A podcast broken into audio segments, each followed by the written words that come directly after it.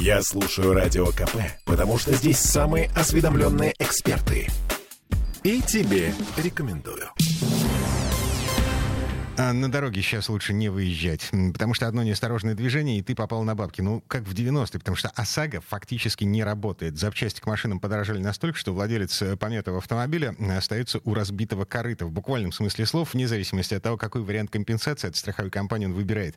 Живыми деньгами а, получается в два, а то и в три раза меньше реального ущерба. Если выбирать натурой, а, сервис, даже аккредитованный при страховой компании, он просто откажется ремонтировать машину, потому что расчет ущерба идет по старым методичкам, со старым старыми ценами на железо. Кошмар какой. Ну и наш неутомимый коллега Сергей Волчков сегодня и, и тут решил прозвонить. Он звонил в одну крупную страховую компанию с вопросом, а что делать-то? Да, действительно, то есть пока выплаты на том же то есть уровне остаются. 400 mm-hmm. тысяч при ДТП, то есть по возмещению на автомобиль, по автомобилю 500 на жизнь. А какая-то индексация, перерасчет не планируется? Просто, ну, этого не хватит теперь. В два раза детали подорожали. Ну, даже, инф- даже информ... Да, информацию только на, на сайте Центробанка можете уточнить. А, то есть пока как бы лучше, да, лучше машину не бить, не царапать. Да, да, соответственно. И ОСАГО пока пока не заключать. Понял, ладненько. А, слушайте, простите, а вот если его сейчас заключить, а потом, если какая-то будет индексация, она будет распространяться на уже действующие полисы? Да, Или конечно. Будет, да, да, они... да, ага, да. Ага.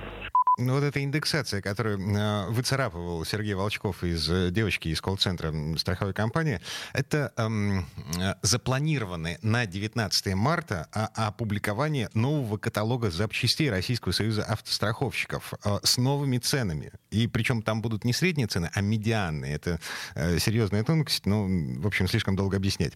Есть нифиговая вероятность того, что вместе с этим обновлением каталога поменяются и тарифы на ОСАГО, потому что у Центробанка теперь есть возможность пересматривать эти тарифы как угодно часто. Раньше могли только раз в год, а теперь в любое время, в зависимости от рыночной ситуации. Фантастика.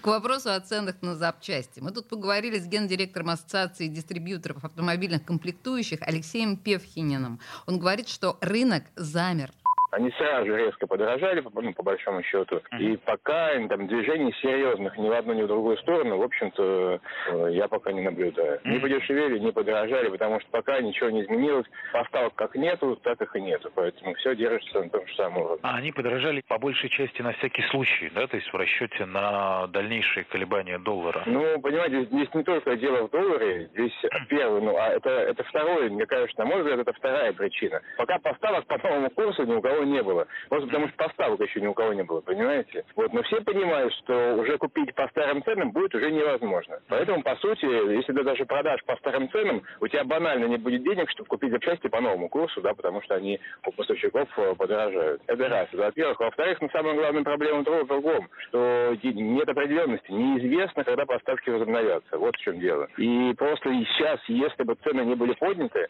то просто друг у друга стали бы скупать про запас э, объемы. Mm-hmm. И что вот этот сбить, вот этот истерический спрос, который э, искусственным образом, по сути, возник, э, люди, чтобы не оголить склады и, по сути, не остаться без товара, и, по сути, не закрыть свои предприятия, подняли вот для, для этой цели, в общем, в том числе и цены. Потому что запас запчастей в среднем у таких у больших оптовых компаний, ну, примерно на два месяца, примерно.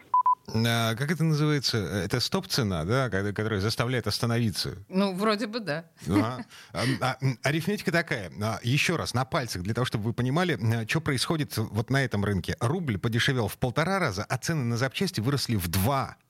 Вот эта вилка в 50% это инфляционное ожидание, плюс трудности с логистикой, и плюс желание, ну, как бы приберечь э, про запас, чтобы хоть что-то осталось, чтобы люди не скупали это массово. То есть это не звериный оскал спекулянтов, а, в общем, продуманное тоже решение. Но есть любопытное наблюдение. Алексей Певкинин уверен, что сейчас имеет смысл вернуться к официалам. Единственное, что, наверное, в меньшей, кстати, степени подорожало, это цены у официальных дилеров, как ни странно. По какой причине? Они, э, ну, автопроизводители, закрыли все оптовые программы, и теперь только дилеры могут получить э, оригинальные запчасти, но только под заказ на ряд автомобилей, который приехал на твою станцию. То есть, и поэтому там цены не сильно выросли, там, ну, 20, может быть, 30 процентов. Ну, потому что поставки все-таки в дилерские станции, вот именно под ремонт машин, которые приезжают да, на обслуживание, эти поставки идут. А вот все остальное остальное, все остальное подорожало. Подорожало намного больше.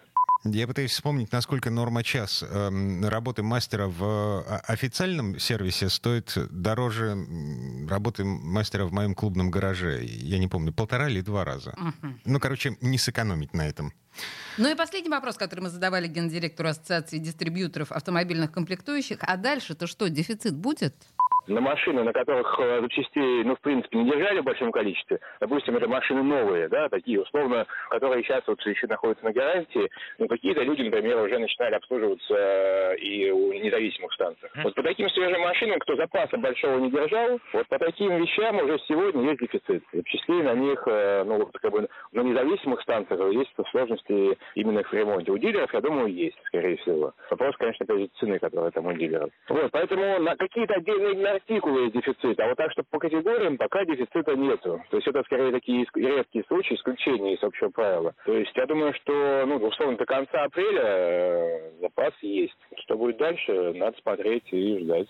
Ну, в общем, ждем. Во-первых, 19 марта должна выйти новая методичка по расчету стоимости ущерба по ОСАГО, а во-вторых, в каком-то обозримом будущем. Вот человек нам только что говорил, что в конце апреля а, должны возникнуть новые логистические цепочки, новые каналы поставки запчастей. А до тех пор что, ездим максимально осторожно, аккуратно, или вообще не ездим. Может, лучше вообще дома посидеть. А, это пешеход Олеся Крупанина.